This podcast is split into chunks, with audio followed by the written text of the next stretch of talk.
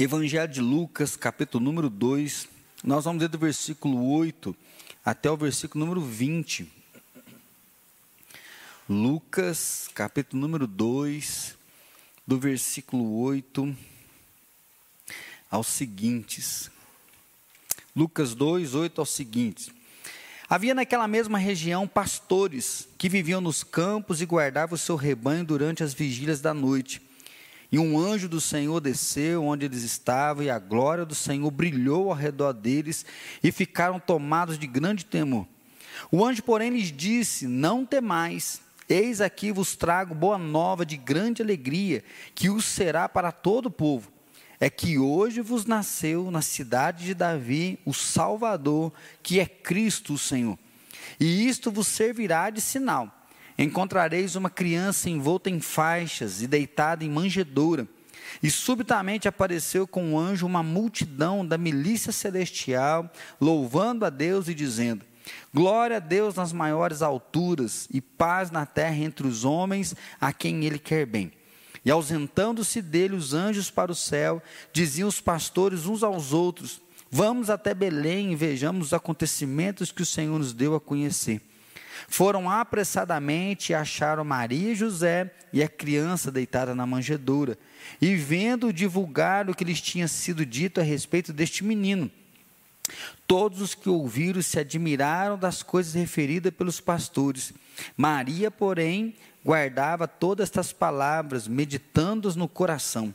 Voltaram então os pastores, glorificando e louvando a Deus por tudo que tinham ouvido e visto, como lhes fora anunciado. Feliz Natal! E quando você não tem motivos para comemorar, isso que eu queria meditar com você hoje. Né? Quando fala de Natal, né? E aí eu não sei o que, que esse cumprimento ele fala para você. Não, Feliz Natal, Feliz Natal, Feliz Ano Novo. Né? Para mim é uma festa da família. Né? É o momento onde a gente se encontra com familiares para poder né, celebrar a vida, celebrar o cuidado de Deus, celebrar a salvação. O Natal para mim é um lugar, um momento bonito, né? porque a cidade tenta enfeitar, a gente vê casas que vão tentando colocar uma luzinha para dar uma alegria. Né? Se não fica bonito, pelo menos fica alegre. Né? Porque às vezes você olha um enfeite e fala, ah, isso aqui eu não curti não, né? Mas no meio da escuridão, aquelas luzinhas dão um clarão ali e traz então um pouco de vida. É uma festa onde o coração das pessoas fica mais generoso.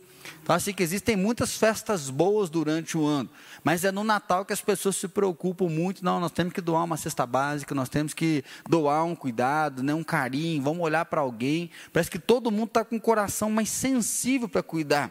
É uma festa, então, diferente de todos os outros, porque parece que já tem um clima, né? E aí não é só o dia 25, a gente vê que esse clima ele vem arrastando com o Natal, com a virada do ano. Mas por outro lado, eu já ouvi relatos, e eu não sei se isso você já ouviu, ou se você é uma dessas pessoas. Né? Eu não gosto de Natal. No Natal eu preferia ficar quieto no meu quarto, dormindo, né, sem sair para encontrar com família e encontrar com pessoas. Né? Não gosto de família reunida. Né? Natal é festa de família, e sim, minha família é um caos, né? minha família tem muitas marcas ruins, né? não gosto de ter contato com pessoas, né?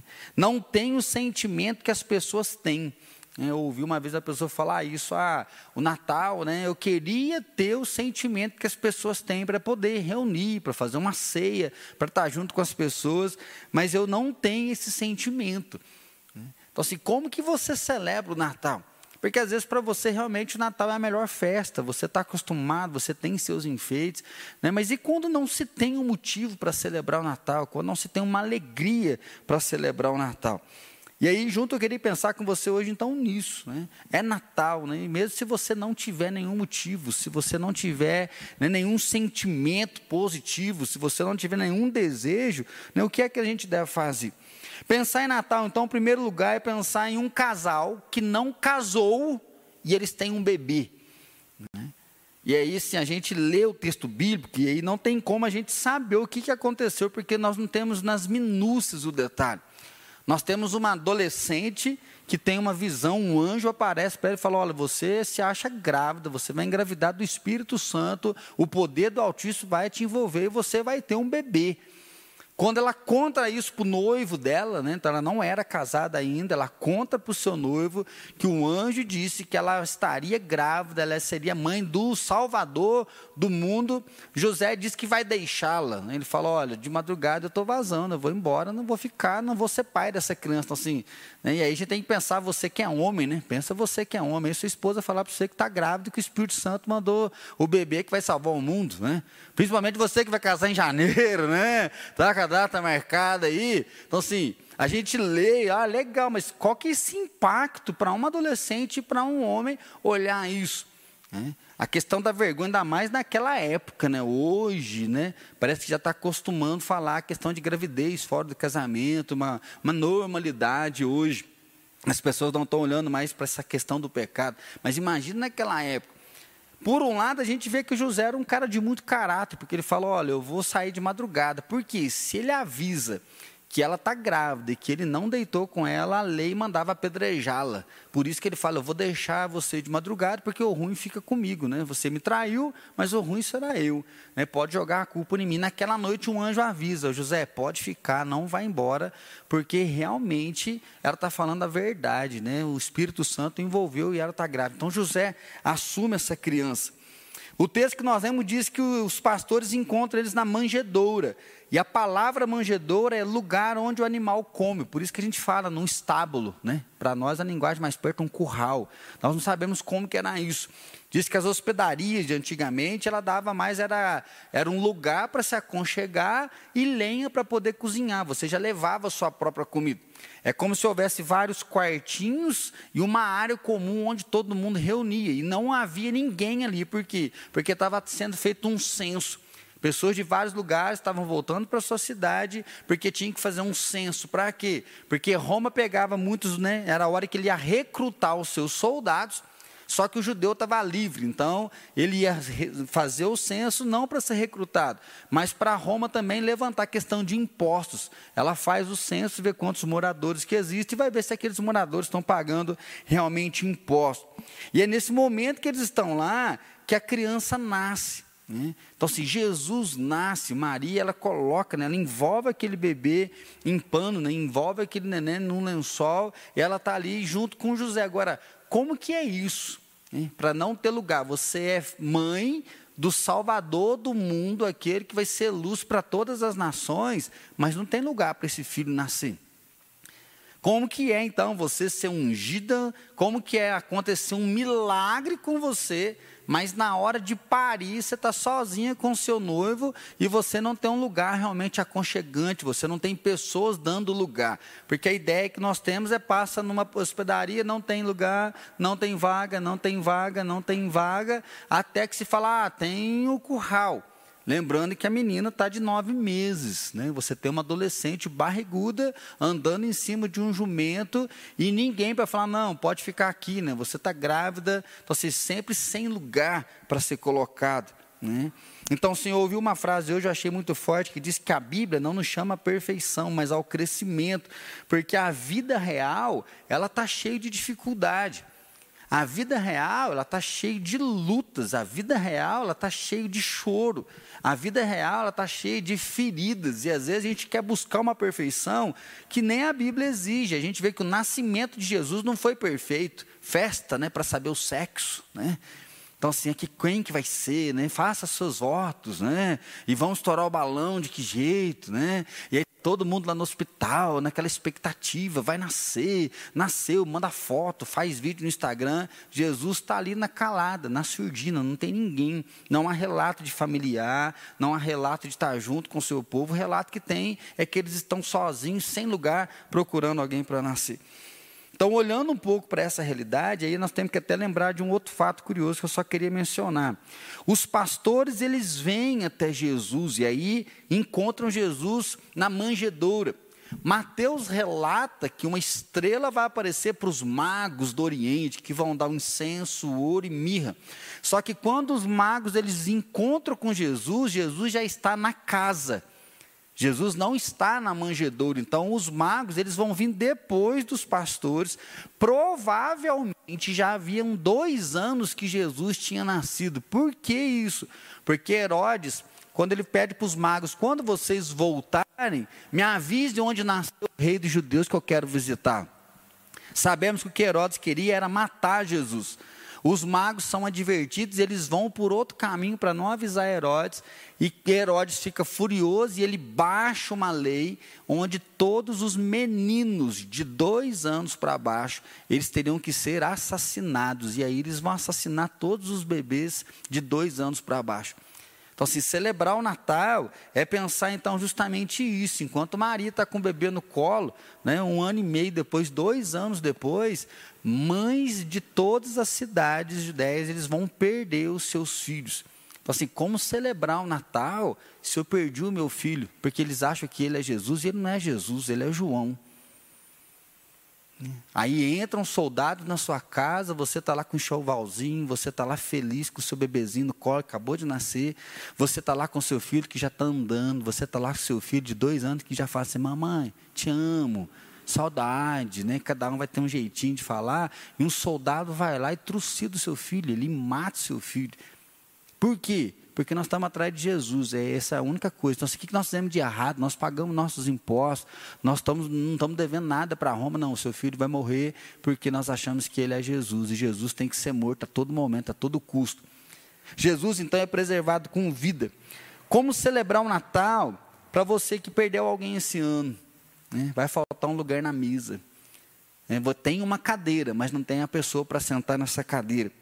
Como celebrar o Natal que nós falamos que a festa da família, se você foi abusado sexualmente pelo seu pai, né? fala que Deus é pai, né? e aí o Natal nós vamos receber esse presente de ter um irmão, e aí o seu pai foi um Zé Ninguém. Seu pai te abandonou, seu pai te largou, você não tem notícia dele, né? E aí você foi usado por ele. Como celebrar o Natal se você é vítima do álcool? Natal é celebração do pai brigando com a mãe, o pai te humilhando, o pai te machucando, gastando todo o dinheiro em cachaça sem ter coragem de comprar, às vezes, um presente para você. Ou às vezes ele mesmo comprou o presente, mas na hora da bebida ele foi lá e quebrou o presente porque você fez alguma coisa diferente. Como celebrar o Natal se o caldo engrossou agora? Estava tudo bem, de uma hora para outra, um brigueiro uma hora para outra deu um BO, uma hora para outra, como que a gente vai reunir na mesma casa se o pau quebrou, se as coisas não estão dando certo? Como celebrar então o Natal? Né? Como? Qual é o motivo que nós temos? E aí sim eu queria pensar junto com você hoje. Primeiro, o anjo desceu. Né? Se nós falamos que nós não temos motivo, e aí o motivo ele vem muito ligado aos nossos sentimentos. O motivo nosso, muitas vezes, é um motivo terreno, e aí citei vários. Né?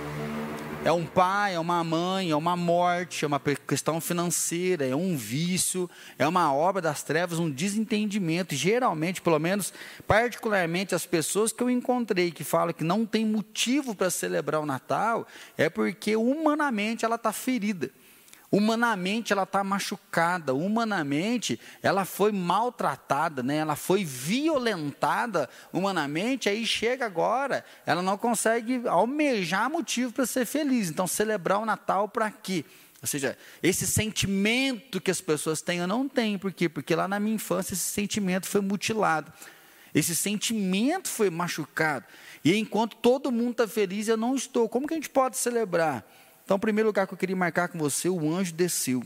O texto diz que naquela noite, na vigília da noite, enquanto eles estavam trabalhando de madrugada, né, antes de virar o turno, no versículo 9, e um anjo do Senhor desceu onde eles estavam. Nós falamos muito do homem buscar a Deus, e nós temos que buscar a Deus. Buscar-me-eis e me achareis quando buscar de todo o coração. Jesus fala: pedi, pedi, dar-se-vos-á. Buscar e achareis, batei, batei e abrir-se-vos-á. A Bíblia sempre fala muito forte desse caminho do homem ir até Deus, do homem fazer essa busca a Deus perseverantemente e intensamente, clamando que Deus diz que quem busca vai encontrar. Mas a Bíblia também narra que, mesmo o homem não buscando, Deus visita. E aí é gostoso ler esse texto, por quê? Porque os pastores estavam trabalhando em um dia comum. Os pastores estavam trabalhando em um dia normal. E qual que é o detalhe? O pastor né, de ovelha não era um serviço bem visto. O pastor de ovelha era considerado meio impuro, que ele não ia conseguir fazer todo o ritual de purificação para poder realmente estar lá no templo, estar junto com, com o sacerdote. E aí o anjo aparece justamente para trabalhadores que eram indignos, o anjo aparece justamente para trabalhadores que eram rejeitados. Estava lendo um comentário, né, uma suposição, mas eu achei legal, nunca tinha olhado para esse prisma, que os sacerdotes sacrificavam cordeiros, sacrificavam ovelhas. Né? E o próprio serviço do templo tinha ovelhas ali perto que eram vendidas, nós sabemos disso, que eram vendidas ovelhas. E quem que provavelmente cuidava dessas ovelhas? Os pastores, que cuidavam do sacrifício, mas não tinham acesso à liberdade ao sacrifício. E aí esse autor, então, ele fala assim, que aqueles que eram indignos, que cuidavam do sacrifício, são os primeiros a receber uma visitação do anjo dizendo, o verdadeiro cordeiro nasceu. Vocês estão fazendo ovelha atrás de ovelha, sacrifício atrás de sacrifício, para que as pessoas tenham perdão. Mas hoje eu vim avisar que não precisa criar ovelha mais para sacrifício, porque o verdadeiro cordeiro nasceu. Vocês vão criar ovelhas para outros fins, porque Jesus veio e Ele é o Salvador. Então é bonito olhar para esse texto de ver um Deus que está em busca.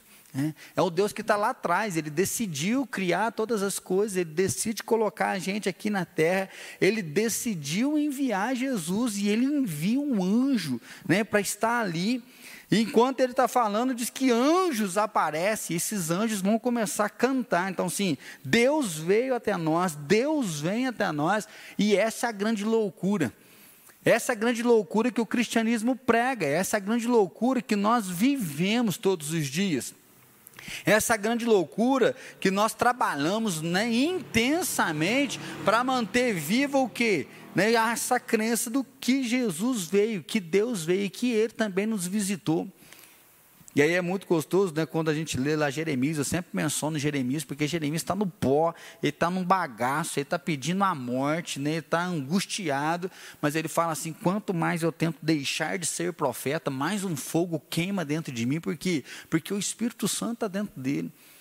É, às vezes eu falo aqui, quantas vezes você já tentou, às vezes, abandonar Deus, chutar o pau da barraca, largar, mas quando quer ver, Deus visita, né? Ele vem no louvor, ele vem numa palavra, ele vem num acontecimento.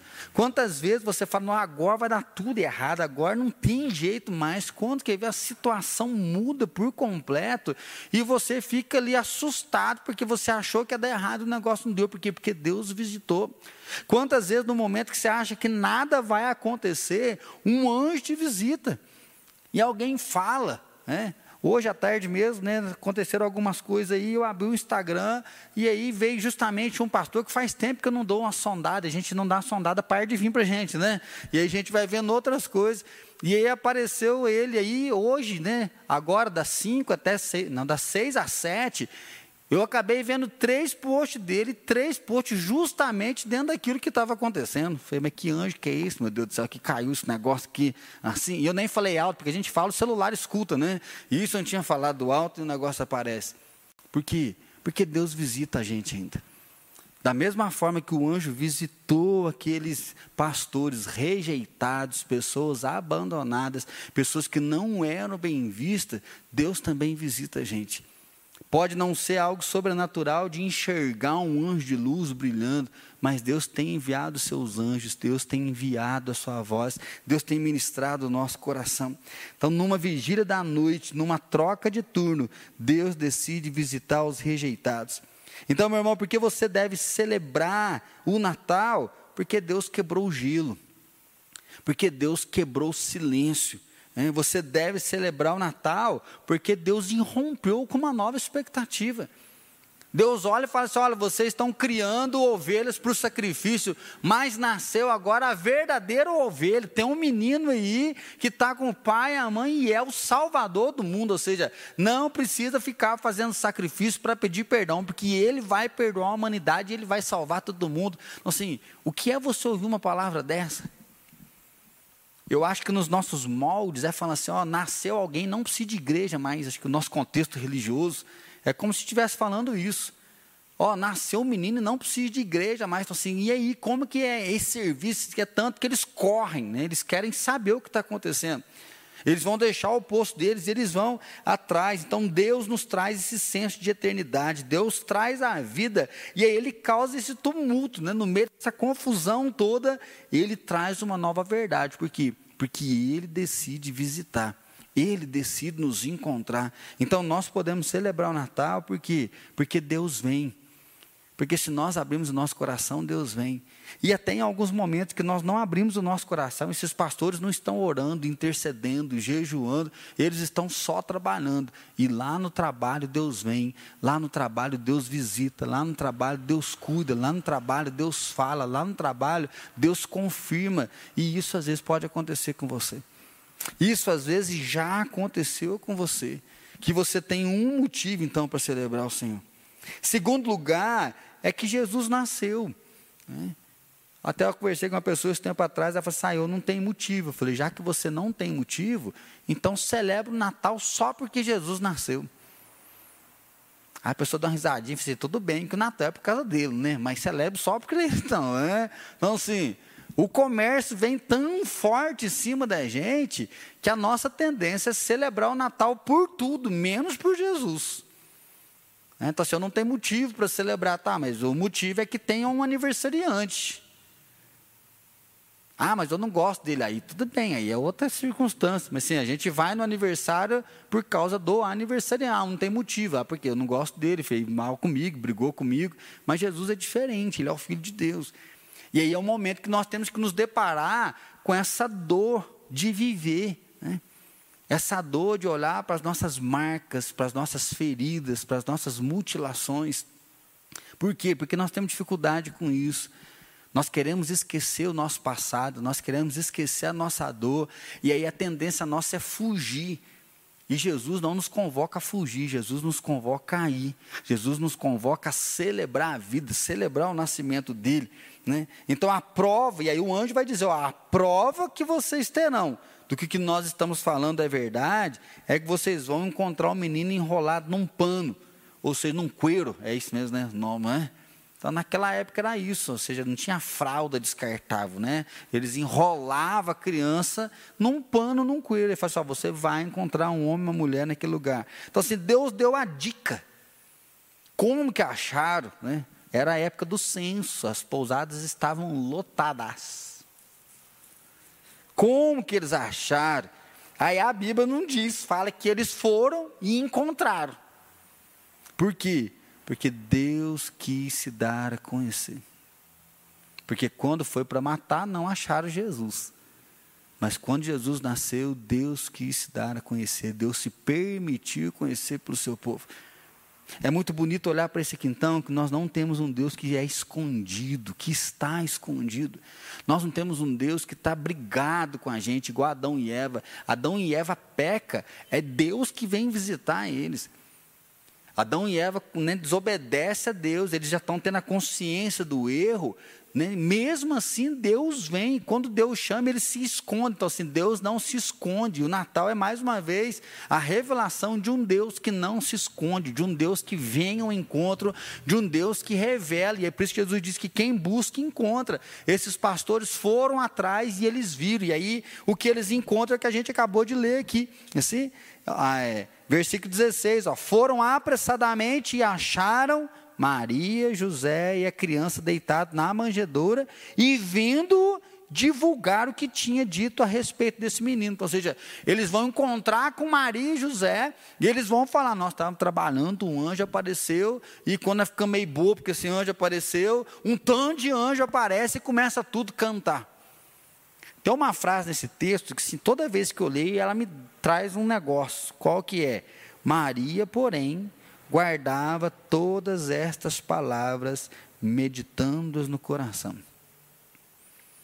E a loucura é, um anjo fala com ela, agora ela está lá no estábulo, lugar onde os animais comem, aparece um tanto de gente falando assim, ó, um anjo apareceu para nós e falou que aqui ia nascer o Salvador, que ele está enrolado num pano, e só pode ser vocês, que nós não achamos outra pessoa.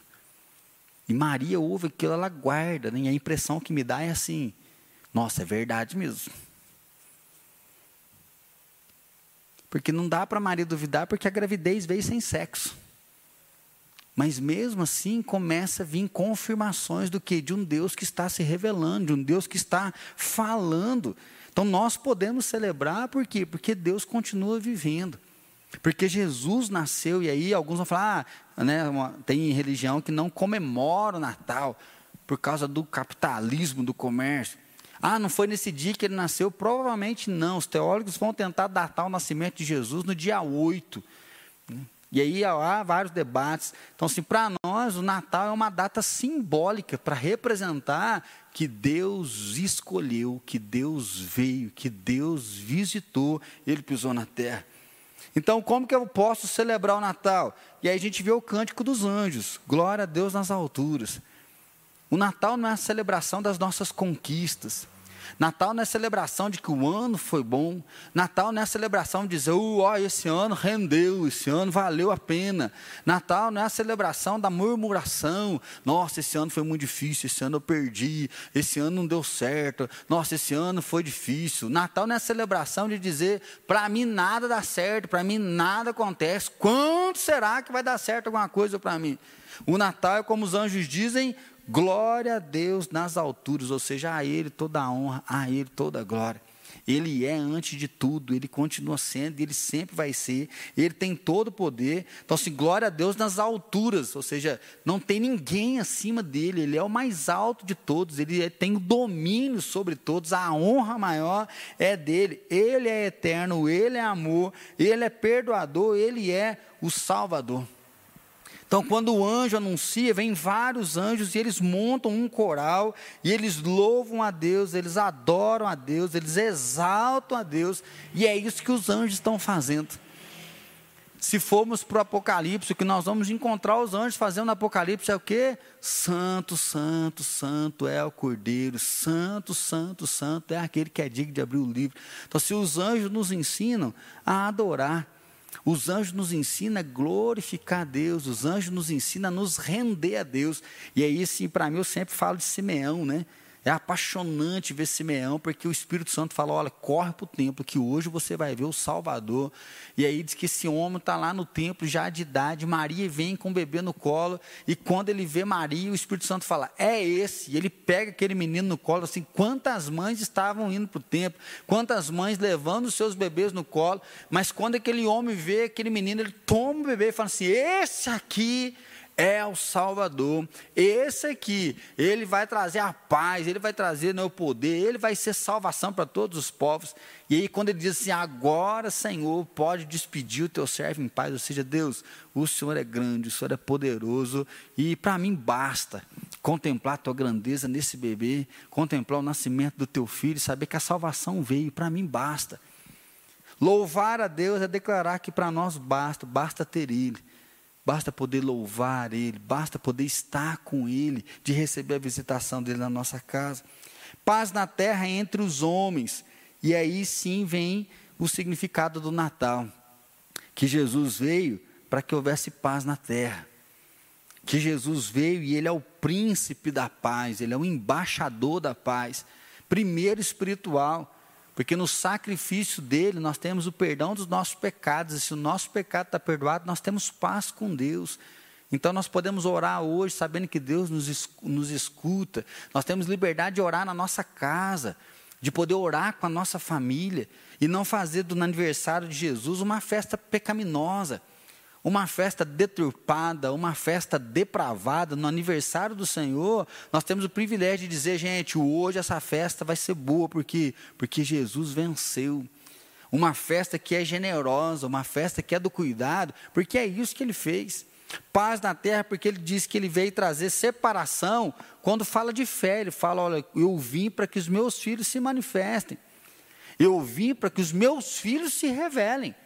E aí vai ter perseguição, Jesus já disse isso.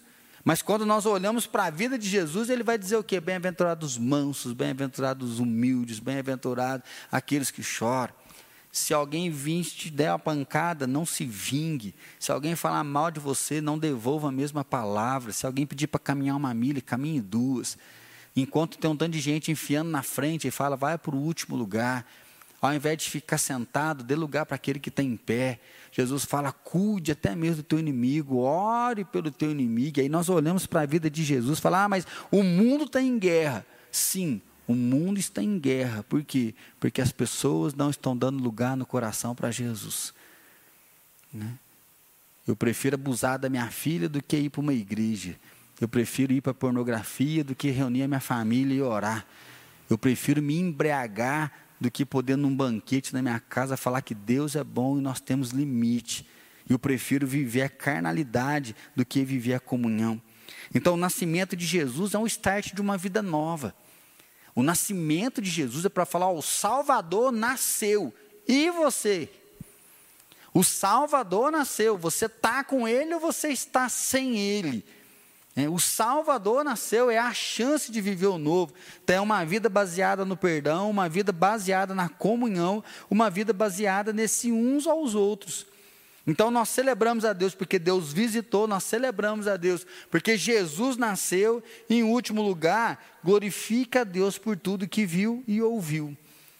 Para mim, o último né, motivo, então, de celebrar a Deus que eu queria deixar para você é que diz que os pastores voltaram, então, os pastores, glorificando e louvando a Deus por tudo que tinham ouvido e visto, como lhes fora anunciado. Então, esses homens voltam agora, falando: olha, os anjos falaram e aconteceu. Os anjos falaram, nós acreditamos e nós vimos. E eles vão embora louvando e cantando a Deus. Quer passar bem o Natal? Cante e louve. Quer virar bem o ano? Cante e louve. Quer ter motivo para celebrar o Natal? Cante e louve o que? Tudo aquilo que você ouviu e viu Deus fazer. E aí nós podemos lembrar do Salmo 103: Bendiga, ó minha alma, ao Senhor, e tudo que é em mim, bendiga o seu santo nome. Bendize, ó minha alma, ao Senhor, e não te esqueças de nenhum só dos seus benefícios. Aí sim, no Natal, nós relembramos do ano. No Natal, nós relembramos de tudo o que aconteceu, mas nós vemos que a boa mão do Senhor esteve sobre nós. Nós lembramos das promessas dele que se cumpriu e nós lembramos das promessas que ainda vão se cumprir. Porque às vezes os dias estão de trevas, às vezes o dia é dia de choro, mas nós lembramos daquilo que nós ouvimos e nós sabemos que Ele é fiel e poderoso para cumprir e para estar junto com a gente. Então celebra o Natal e se não tiver motivo, louva Jesus, porque Ele é o Natal. Né? Ele é o Senhor. Ele está junto com a gente. Dessa maneira, então, que nós podemos dizer uns aos outros: Feliz Natal. Que Jesus entre na sua vida, que Jesus entre na sua casa, que Jesus entre na sua família. Que no momento de dificuldade, que você possa lembrar: glória a Deus nas alturas e paz na terra entre os homens. Que você aproveite o Natal então para semear essa paz, para viver essa paz, para celebrar o amor daquele que é por nós. Amém? Vamos curvar nossa cabeça então? Se você conhece alguém que não quer celebrar o Natal porque está ferido, ore pela vida dela. Às vezes você conhece um amigo, às vezes você conhece um familiar que está amargo, está triste, decepcionado, frustrado. Às vezes essa pessoa pode ser você. Clama aí a misericórdia do Senhor, peça para que Deus se revele a você, que você encontre o motivo que é Jesus Cristo, que você possa viver esse motivo.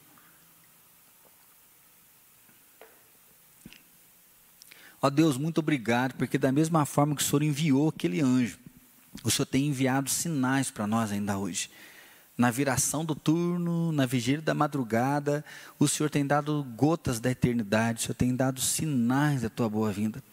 Pai de amor, eu quero pedir perdão, porque muitas vezes, devido à nossa tristeza, à frustração, devido ao pecado de pessoas que nos maltrataram, mutilaram os nossos sonhos, tem momentos que nós achamos que nós não temos motivo para celebrar. Senhor, nós pedimos perdão porque tem momentos que nós permitimos a nossa esperança embora.